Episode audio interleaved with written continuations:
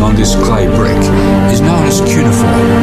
Now, this script was used for hundreds of years in ancient Mesopotamia. Hear international presenter Gary Webster and travel with him to ancient Babylon and the island of Patmos to discover how ancient mysteries reveal the future.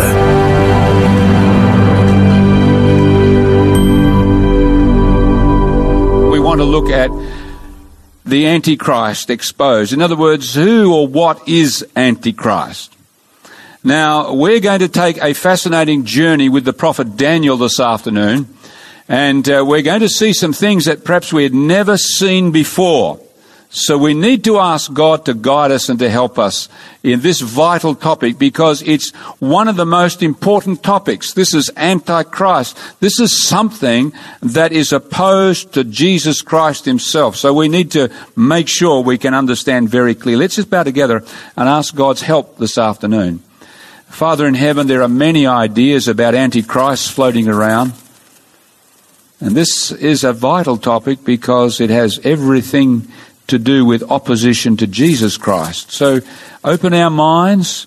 May we be willing to understand your word because your word is a lamp to our feet and a light to our path. Please help us now in Jesus' name. Amen. Well, I was living in Fiji a few years ago and fascinated to see a newspaper traveling around the countryside about this guy on the far left here, Simon Lee, who had 666 stamped on his forehead. This was supposed to be Antichrist. Well, there's been a lot of ideas of who or what is Antichrist. I noticed that some people thought Prince Charles was Antichrist. I'm not sure why that was the case, but that was their viewpoint. Henry Kissinger here on your far right, uh, from the United States, former, what would you call him, Bob? He's sort of like the yeah, he was a politician. He was the advisor to the, the president back a few years ago there. They said he was the Antichrist that even poor old Bill Clinton got in on as being called the Antichrist. On the eve of the year 2000, I noticed that the uh, Bulletin magazine had all these different ideas that people say about Antichrist. Many people believe, many Christians believe, that Antichrist is some sort of a future atheistic dictator who will have a great impact in the end of time. What is the truth about all of this? How would we know? Well, let me tell you, the only place we would really know is from this book. It's not good enough to say, well, Tom, Dick, or Harry says, or whoever, whatever. Rather, what does this book say? Because this is where the word Antichrist come from, the Bible. It has tremendous help for us in this area. So who or what is the Antichrist? Let's take that first of all this afternoon. We want to look first of all at the meaning of Antichrist. The word anti means something that is opposed to, something that is against. Antichrist against Christ. It also means that which is opposed to Christ and even means in the place of Christ. In other words, standing in where Christ should be standing. These are the ideas of the Greek word anti. Now, there are certain New Testament principles. The word Antichrist itself is actually only found in the New Testament by name and only found in the writings of John and only found in his letters. But that doesn't mean Antichrist is not discussed elsewhere. In fact, Paul discusses Antichrist. He calls it the man of sin, as we'll see in a moment. John also in his Revelation talks about Antichrist, but they all actually draw from the prophet Daniel, as we'll see in a moment too. These are the New Testament principles that are shared with us in the Bible. So let's look at those first of all, then we'll go back to the book of Daniel. Number one, he is Antichrist because he is against Christ's followers. You may remember these words, well, in Revelation 13, if you've read that chapter, it was granted to him to make war with the saints and to overcome them. John is talking about Antichrist here, and he makes war with God's people. Perhaps you've read the story of Paul, who was on the road to Damascus to persecute the Christians, the church of Christ. And Jesus met him there and he asked him this cryptic question, Saul, Saul, why do you persecute me? Now, perse- Paul wasn't persecuting Jesus per se himself. Jesus was in heaven. But he said, you are persecuting me. When you attack my people, you're against me. You notice the closeness between Christ and his people. To attack Christ's people is to be opposed or to be anti-Christ. This is one of the great principles we find in the New Testament. Saul, why do you persecute me? I'm not. I'm persecuting your church. Yes, that's me, my body. That's part of me. It is Antichrist because it's not only against Christ's people, but he is against Christ's laws. Notice what the Bible says. This is Paul now. Paul's Antichrist, that what he mentions about Antichrist is found in 2 Thessalonians chapter 2.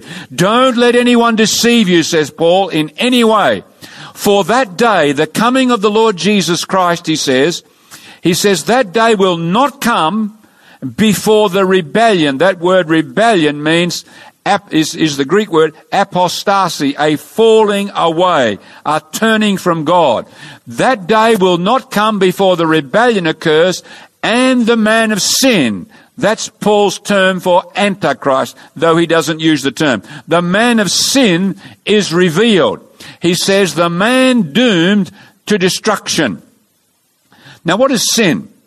Well, you remember we took a whole program on the law of God and how the commandments protect and preserve our most important relationships in life. And during that program, we saw how the Bible defines sin. Sin is the transgression or the breaking of the law of God. Sin is that. Now, sin, in other words, we saw, is lawlessness or breaking God's laws. That's how the Bible defines sin. Now, when we sin, whose laws do we break?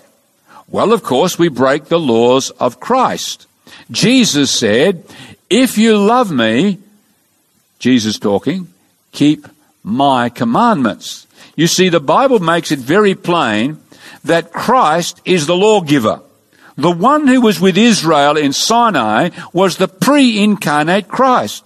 That's why Paul says in 1 Corinthians chapter 10, when he talks about how Moses got water out of the rock, Paul says these words. He says, all drank the same spiritual drink. They drank of that spiritual rock that followed them, and that rock was Christ, he says. The pre-incarnate Christ before he became a human being. Christ is the lawgiver. They're his laws. So if we're opposed to the law of Christ, we're opposed to Christ if we're opposed to his laws. That's why Antichrist is against Christ's laws. Now here's something that may surprise people. Antichrist appears before Christ's return. We just read it a moment ago. Don't let anyone deceive you, said Paul, in any way. That day, and he's talking about the return of Jesus Christ to gather his people, that day will not come before so it's not going to happen before that, before the rebellion occurs and the man of sin or antichrist is revealed, the man doomed to destruction. So antichrist appears before Christ comes, according to Paul. Finally, antichrist had already begun in the New Testament times. Some people think it's in the future. No, not according to the Bible. He had already started in New Testament times. Notice what the Bible says. Antichrist, John is talking here, Antichrist, which you have heard was coming and is now already in the world. John could say that back in his day. It's on its way, in other words. Paul wrote it this way when he's talking about the Antichrist, the man of sin. He says, the mystery of lawlessness is already at work, and he's writing 2,000 years ago. So it had started, or it was going to be growing more, but it had begun way back then. Now the last point, and this is surprising, Antichrist has Christian origins. Notice what the Bible says here. John is writing, the Antichrist is coming. Even now many Antichrists have come. They went out from us, from us Christians. He says, but they were not of us, for if they had been of us, they, he says, would have continued with us. But it has the origins from within the Christian church. Paul taught the same thing. Come with me to Miletus. Miletus is in Turkey, not that far from Ephesus. Good drive. But Miletus was a place where Paul came one day on his way to Jerusalem, and as he stopped at this place, he called for the elders of the church from Ephesus, and they came and met with Paul. And notice what Paul said to them on this occasion. Also from among yourselves, from within you Christian people, he's saying, men will arise speaking perverse things to draw away the disciples after themselves. So even Paul gave this principle that actually these things come from within the Christian church. Just like John said, they came, went out from us. They came from us and so on. All right. Now, so here are, in summary, are the New Testament principles of Antichrist. Let's put them up again quickly. Number one, he's Antichrist because he's against Christ's followers, not just against Christ himself.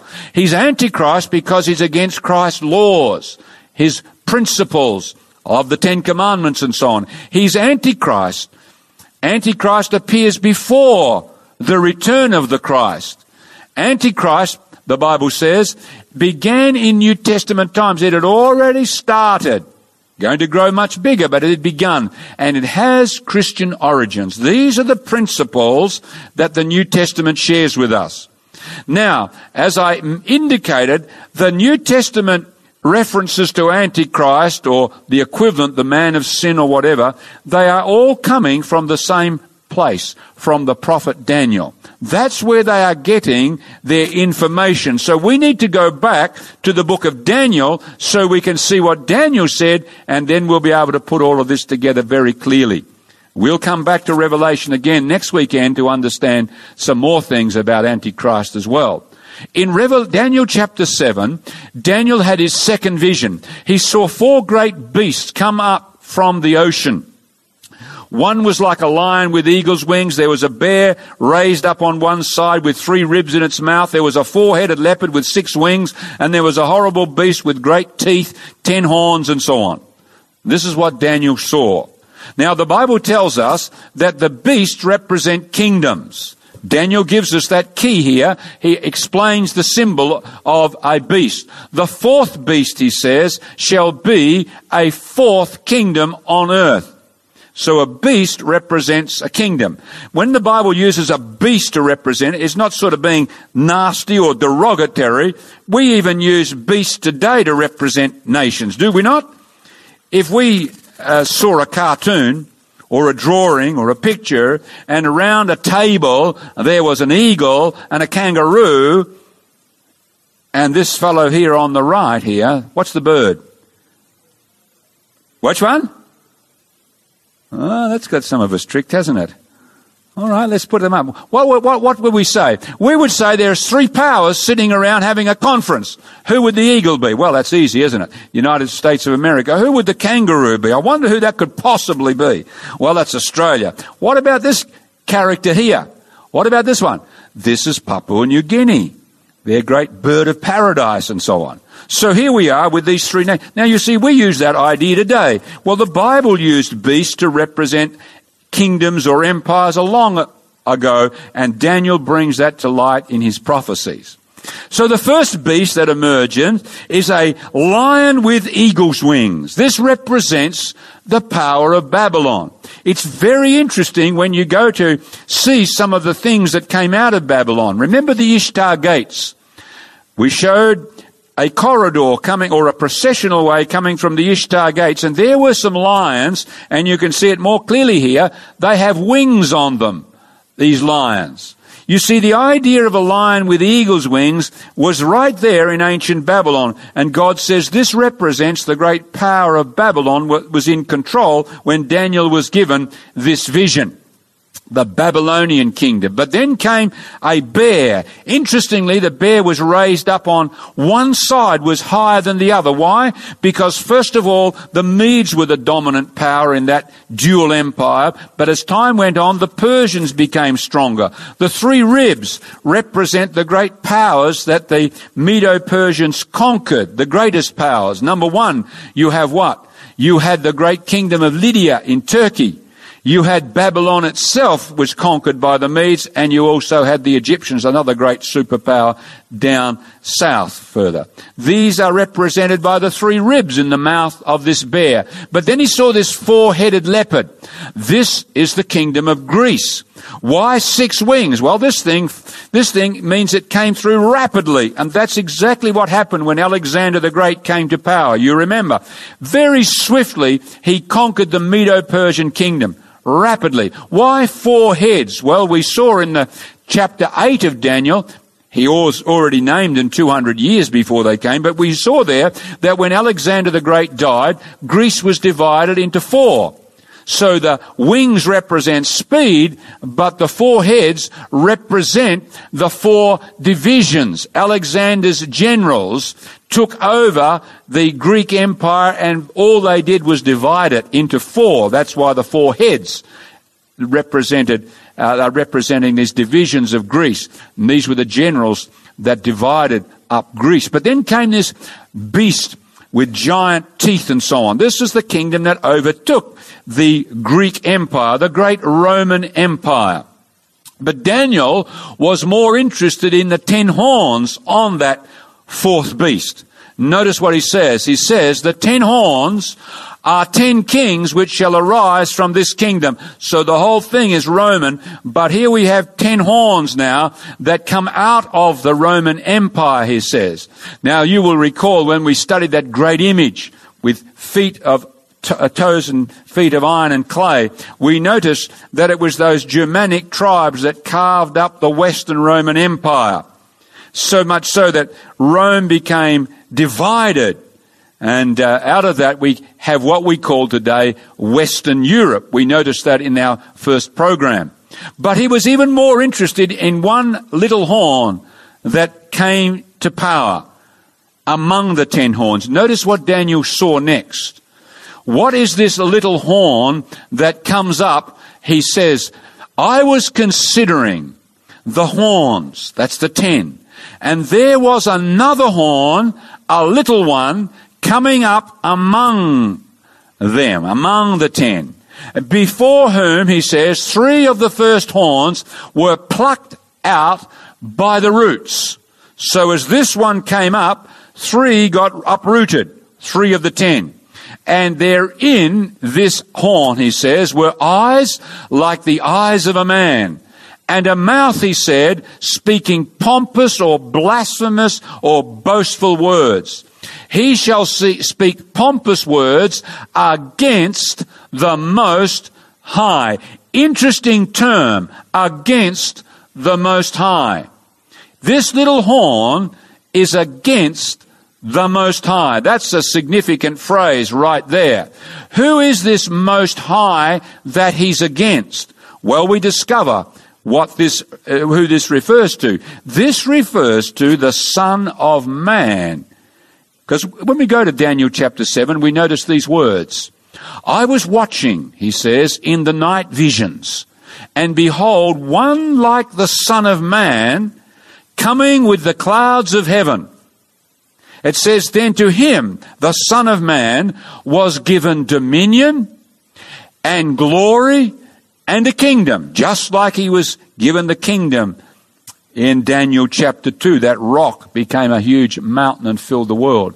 Then all peoples, nations, languages should serve him. His dominion is an everlasting dominion. Notice those words that Daniel said. This being, this being, he says. That's what he saw. The Son of Man, all that happened to him. So let's notice what Let's summarize it. Number one, the Son of Man in Daniel 7 is given an eternal kingdom that will never end. Second thing, everybody serves or worships Jesus. or the Son of Man here. Now, when we look a little more into Daniel 7, we encounter that he's also called the Most High in the same chapter. Notice what it says. The Most High, whose kingdom is an everlasting kingdom, and all dominion shall serve and obey him. What is said of the Son of Man is exactly said of the Most High. In other words, the Son of Man is the Most High, and that should not surprise us. Because when you go to the New Testament and you read the New Testament quotations of the Old Testament passages dealing with Jehovah, they apply them to Jesus Christ himself. The Son of Man is the Most High in Daniel 7. And of course, you know the phrase Son of Man was the most favorite term that Jesus used for himself. He said, the Son of Man will come in the glory of his Father. The Son of Man. What was he saying? That he's not only God but human? Oh, that's a part of it. But what he's saying, that being in Daniel's prophecies, that's me. I am claiming to be that Son of Man. God in human flesh, yes, but I'm claiming to be the Daniel, Son of Man. So, in other words, this little horn is against the Most High. What does that mean? In that same chapter, it means he's against the Son of Man. And what does that mean? It means he's against Christ. That's why the New Testament writers, when talking of the Antichrist, they are referring to Daniel 7 because that's exactly what Daniel 7 is telling us. So this power, this little horn, is none other than Antichrist. That's the picture we have in Daniel. But who is the Antichrist? That question is still open, isn't it?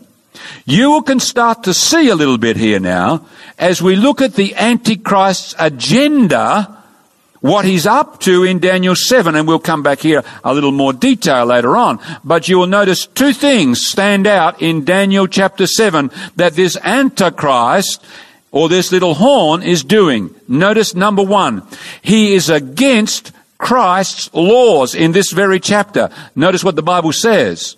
He, that's the little horn, the Antichrist, he shall speak pompous words against the Most High and shall intend to change what?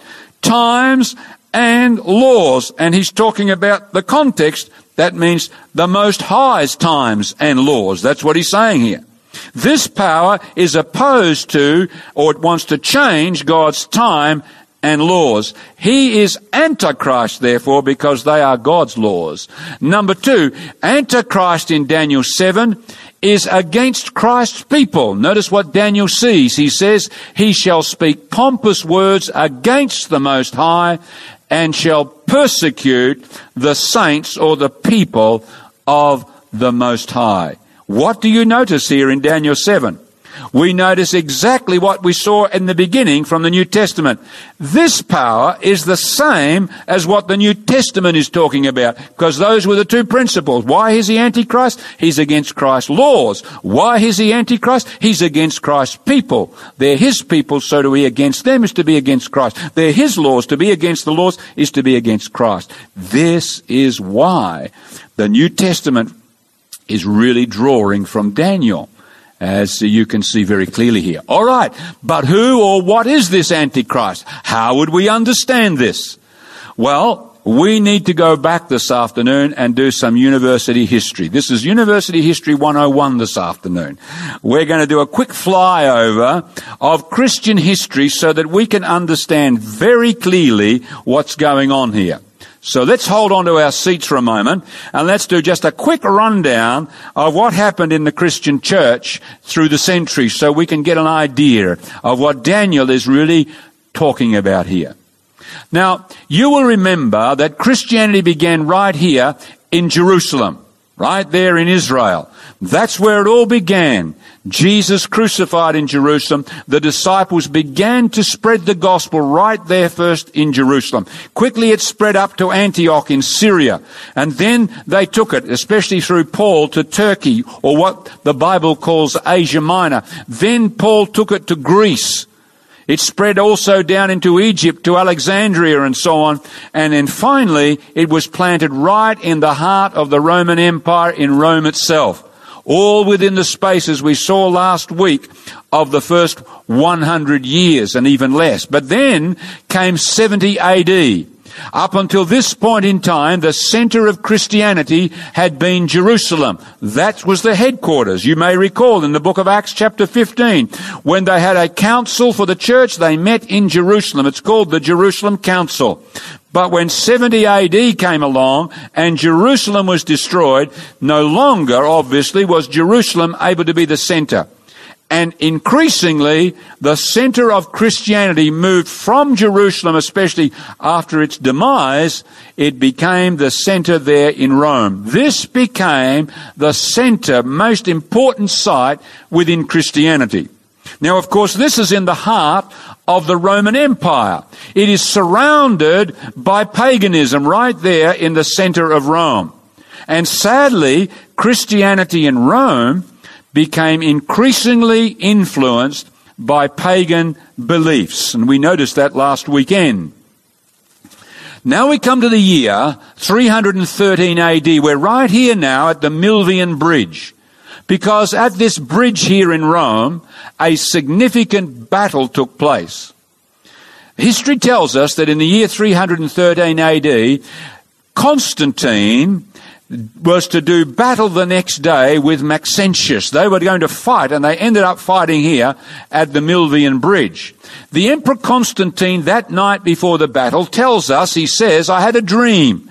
And in my dream, I saw a cross and I was told, by this sign you will conquer, he says. So when he woke up, he thought, well, I want to win the battle the next day, so I better put the cross on my standards and my shields and so on. And so he had his soldiers do that. And you guess the next day, when they had this big fight at the battle at the Milvian Bridge, Constantine defeated Maxentius and he became the Roman emperor now. There in the great uh, empire of Rome. And eventually he himself became a Christian. But in a very short space of time after he defeated the Maxentius at that bridge, he believed that it was the cross that gave him the victory. So that's why he now became favorable, he says, toward Christianity. And Christianity, by the year 324 AD, just a few years later, it becomes the official religion of the Roman Empire. But not so many years before, it had persecuted Christians as we saw last week. But now it is the official religion of the Roman Empire. So in actual fact, Rome became Christian, but Christianity paid a high price for this interesting alliance, so to speak, with Constantine. Christianity became pagan, meaning that pagan beliefs now came into the church. In fact, they flooded the Christian church. Let me put up that statement that I read you last weekend. Remember what historians tell us about this very period we're looking at. These new Christians, these pagans who became Christian overnight, in fact, uh, we're told that Constantine uh, rode his soldiers or took his soldiers through the river to baptize them, all sort of thing. Very, you know, I mean, the guys hadn't even really believed, but that's just what they now became Christian in name.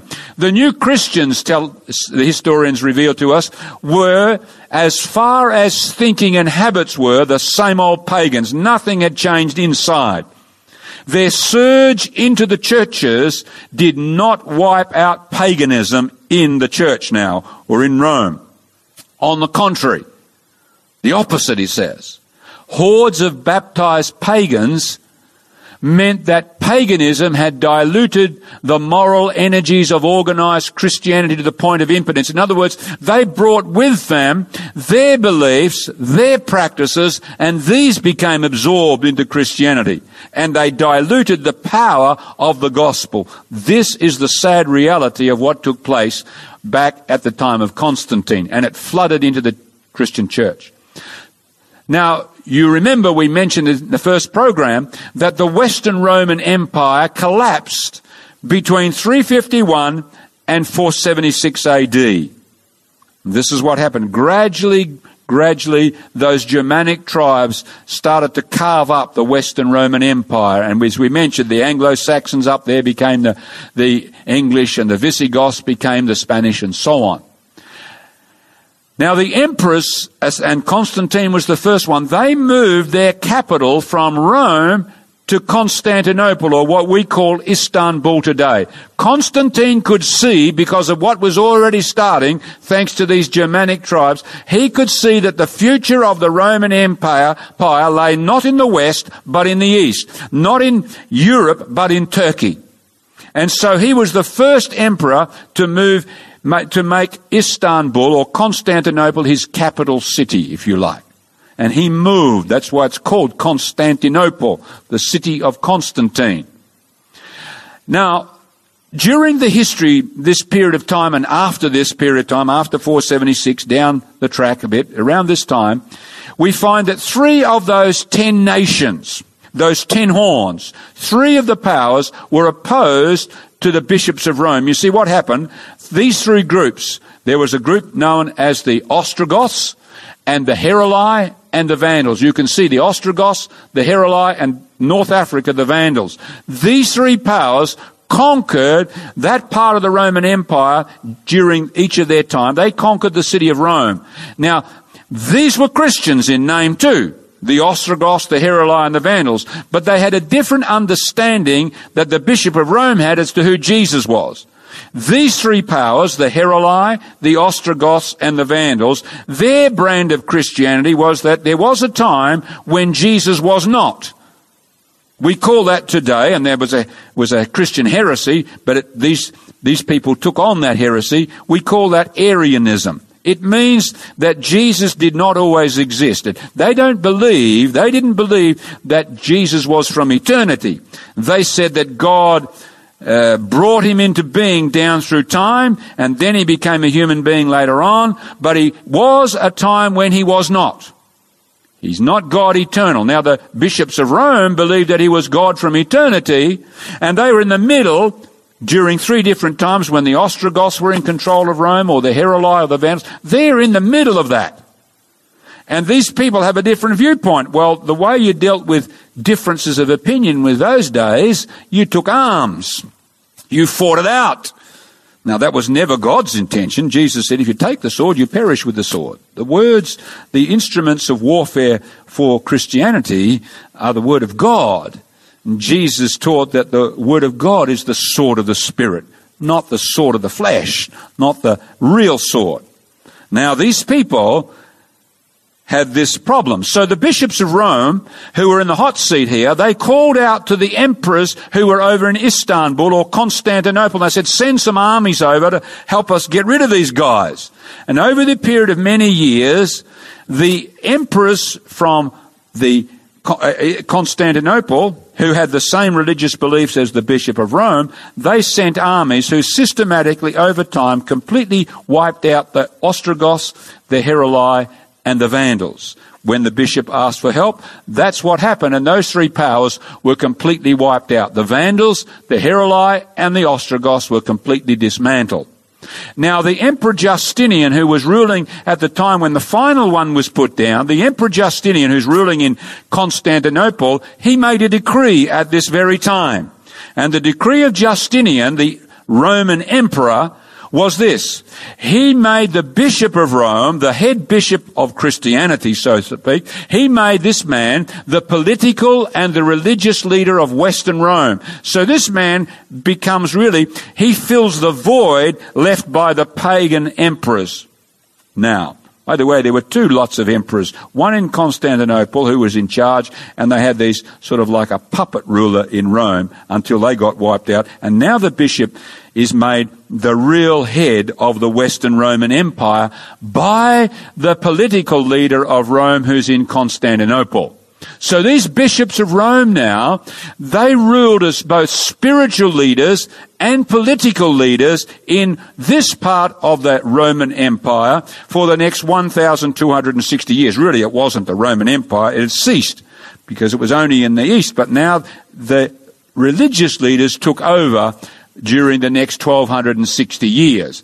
And we call this in history, or historians call this the medieval or dark age church of the dark ages, the church in the dark ages. That's what historians refer to this period. The Christian church in Rome who's really ruling the old Roman Empire for those 1260 years.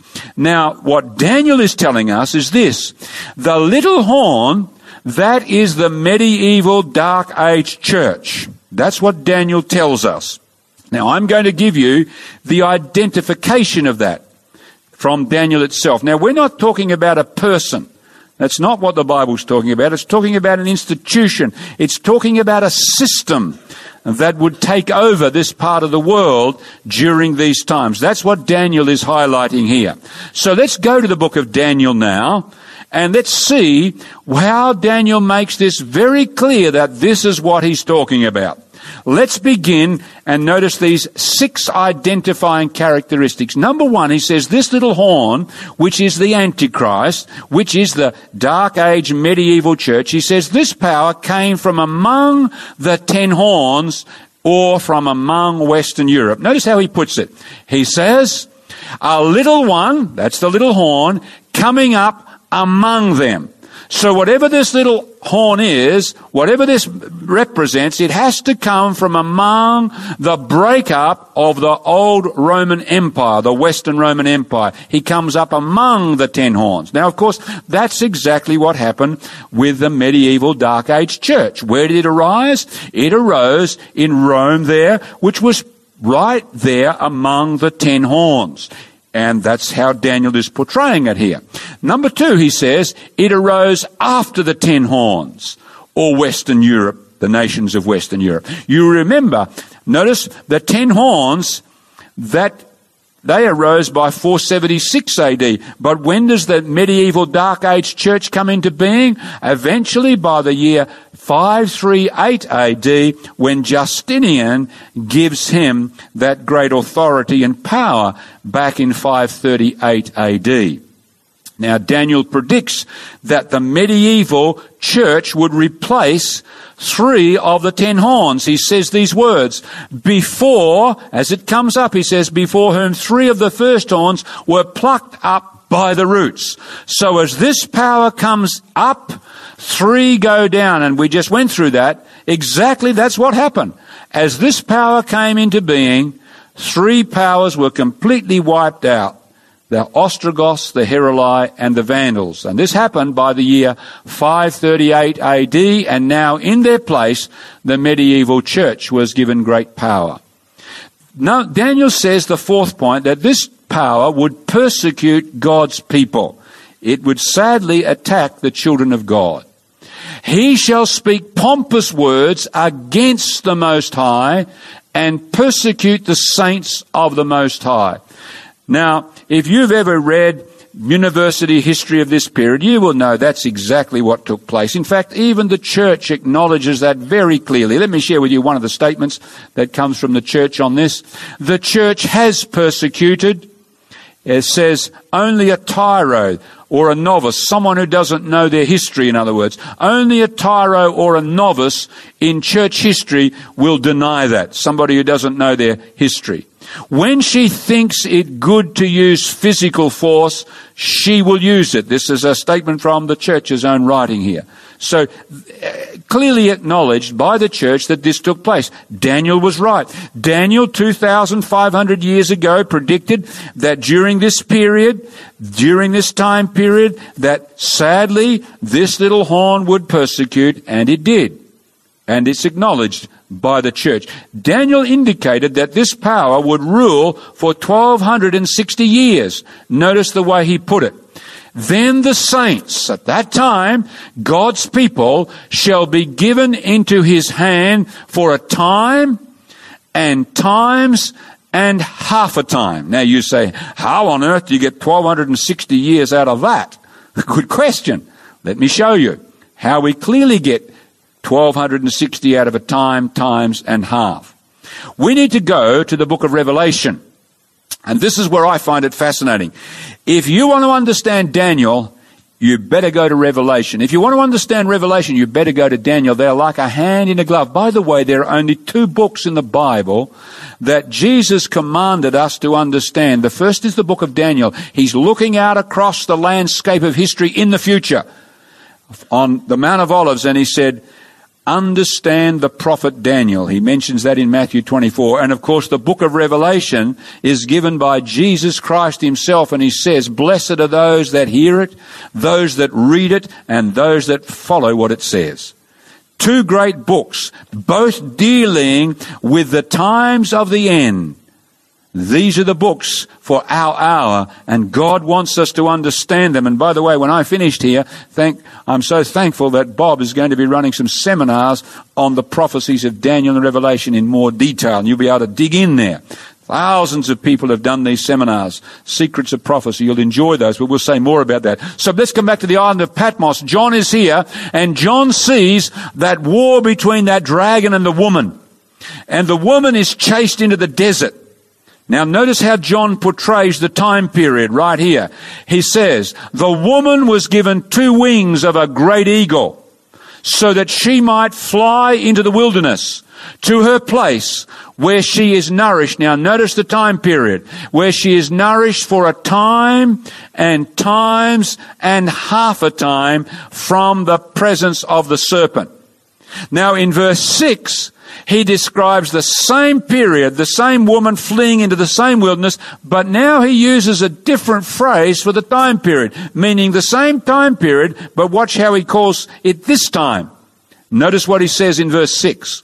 Then the woman fled into the wilderness where she has a place prepared by God that they should feed her there. How long? 1,260 days. John is telling us Time times and half a time is 1260 days. We find time times and half a time in the prophet's right Daniel's writings. What does that mean? It means 1260 days. You can see how the Bible explains itself. So here we have it. Now, in Bible prophecy, you remember the great principle, a day for a year. But before we go there, so what's he saying? A time times and half is 1260 days. And as we said, one day represents one year. Last evening after the program, and by the way, after this afternoon's second program, we'll go back again to the, uh, the function room and there'll be time for more questions and I'm going to share with you some things relevant to what we're talking about today and yesterday that will help you. But one person last evening asked the question, how, d- does a day for a year, does that mean anywhere? No, it's only in prophecy because that's where the principle is given in prophecy. And I shared with you, Moses gave this principle when he predicted that Israel would, would search the, would stay in the desert for 40 days, 40 years, I should say. Every day they sent out spies, 40 day. Now they would wander 40 years, a day for a year, he's told. Now the prophecy in Ezekiel, he's also told that, and we mentioned this one here from Ezekiel. He's told to lie on his side for a certain number of days. I've laid on you a day for each year. Every day you lie on the side represents a year in literal time. So this is not just anywhere in the Bible. That's why when we read Genesis, the evening and the morning were the first day. That doesn't mean the evening and the morning were the year. No, because that's not a prophecy. God is just telling us how the world began. That's why when we read Jesus was in the, was fasted and prayed in the desert for 40 days and 40 nights, it doesn't mean 40 years. Because it's not a prophecy. It's only in a prophetic context. So that was a very good perceptive question that was asked last evening. So now, let's put it up here. The Emperor Justinian adds political power to the Bishop of Rome's religious authority in the year 538 AD. Now all we need to do now is add 1260 because one day represents one year. So 1260 days, 1260 years. We just need to add 1260 to 538 and we'll come to the year 1798. What happened in 1798? Something very significant happened in 1798 in European history. Napoleon Bonaparte had marched his soldiers into Italy to deal with the Bishop of Rome. and General Berthier, one of his generals, marched into the Vatican. He took the Pope prisoner and he exiled him here to Valence in France. And you can visit Valence today and you can see this history. Pope Pius VI was the Bishop of Rome who was taken prisoner by Napoleon. And when students of history and scholars and uh, students of Bible prophecy saw that event, they said, this is a fulfillment of Bible prophecy as it surely is. Right on time, 1260 years later, the bishop was taken prisoner. Now the last characteristic is this.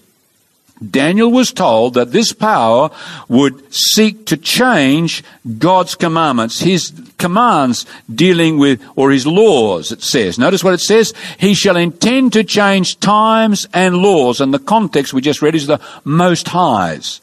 So there's a power that's going to seek to change God's laws. What was one of the indicators of Antichrist? He would be opposed or he would be against Christ's laws. That's the New Testament principle. He's the lawless one, said the Apostle Paul. Now I'm going to put something up here this afternoon which is quite uh, quite incredible when we start to look at it. Here we're going to look at the commandments as we find them in the Bible and in the commandments as they appear in even modern catechisms or teaching books of the church. And I've seen these as late as 1994 catechism and so on. When you compare these with the Bible, now a catechism is a, is some instructions to help people to be converted to the faith. And I want you to notice what, how these commandments are given. Here we are on the left side. These are the commandments in the Bible. You will notice commandment number one in both the Catechism and the Bible is you shall have no other gods before me. And that's in both of them. The second commandment in the Bible is you shall not make for yourself a graven image or any likeness of anything that is in heaven above, that is in the earth beneath, that is in the water under the earth. You shall not bow down to them nor serve them. And that's a, one of the longest commandments commandment number two. But when you go to commandment number two in the catechism, it reads, you shall not take the name of the Lord your God in vain. That's actually the third commandment in the Bible. It says, You shall not take the name of the Lord your God in vain, for the Lord would not hold him guiltless who takes his name in vain. Yet it's the second commandment in the catechism. In other words, the second commandment is completely absent in that part of the catechism which teaches the commandments of God. It's rather distressing when we stop and think about that. When we go to the fourth commandment, in, in the Bible, you will notice it says, remember the Sabbath day to keep it holy. And it's the longest of all the commandments. But the third commandment in the catechism, that says, remember the Sabbath day to keep it holy. It's very abbreviated. It doesn't tell us which day is the Sabbath or anything. It just says that's the, but that's the third commandment. The fifth commandment in the Bible is honor your father and your mother, but the fourth commandment in the catechism is honor your father and your mother. Well, how do you get ten commandments then? Well, here's how ten commandments seem to appear in the catechism, sadly. The Bible says the tenth commandment is you shall not covet your neighbor's wife, or your, his, his house, I should say, or your neighbor's wife. But that commandment is split into two in the catechism, so that number nine says you shall not covet your neighbor's wife, and number ten says you shall not covet your neighbor's goods. Now it looks like there are ten commandments, but in reality, there are only nine. That is a very sad thing because everybody knows there are ten and it looks like there's ten, but one is missing. One that is rather obvious because one of those commandments, sadly, which says, do not bow down to images and so on, it's completely taken out of the commandment. Now, I hope this afternoon it's very clear from the book of Daniel that the little horn of his prophecy is the medieval dark age church. Now, why should God do that? Is because God's upset. Now, what's happening is this. If you go to the Old Testament, to whom is the Old Testament primarily directed? It's directed to Israel who's supposed to be God's representative to lead people to salvation, but they are disobedient. They have turned away from God, and that's why God sends prophets. Because he hates his people? No, because he loves them and he wants to course correct. Now when we come to the New Testament, what is God's instrument to take the gospel of God's love to the world? It is the Christian church. But sadly, just as Israel would wander and did wander and went down, and so God raised prophets to bring them back. Sadly, Jesus is predicting, Paul is predicting, John is predicting, yea, Daniel is predicting that sadly, even Christianity would go downhill and do things which God never intended should happen. Namely, attack God's people and attack God's laws. Do you know, my friends, this afternoon, that we have great men and women in the medieval church to be thankful for that truth continued.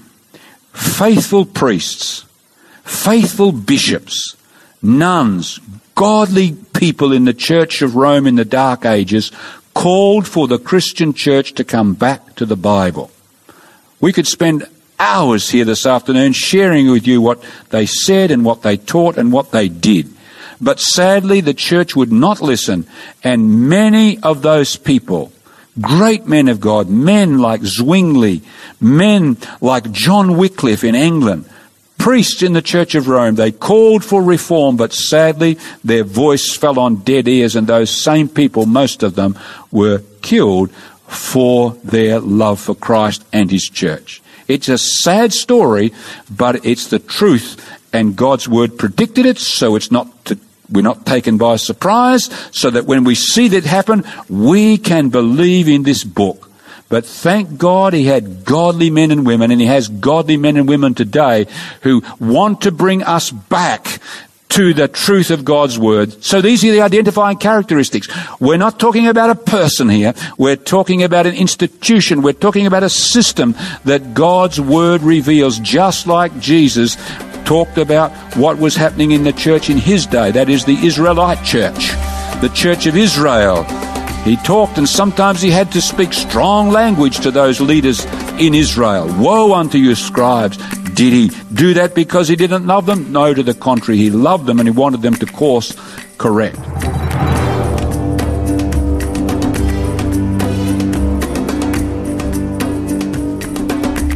You've been listening to Ancient Mysteries with Pastor Gary Webster on Faith FM. Join us again same time next week to discover more ways in which the history of our world confirms the Bible and its messages of the past and future. Right around Australia, you're listening to Faith FM.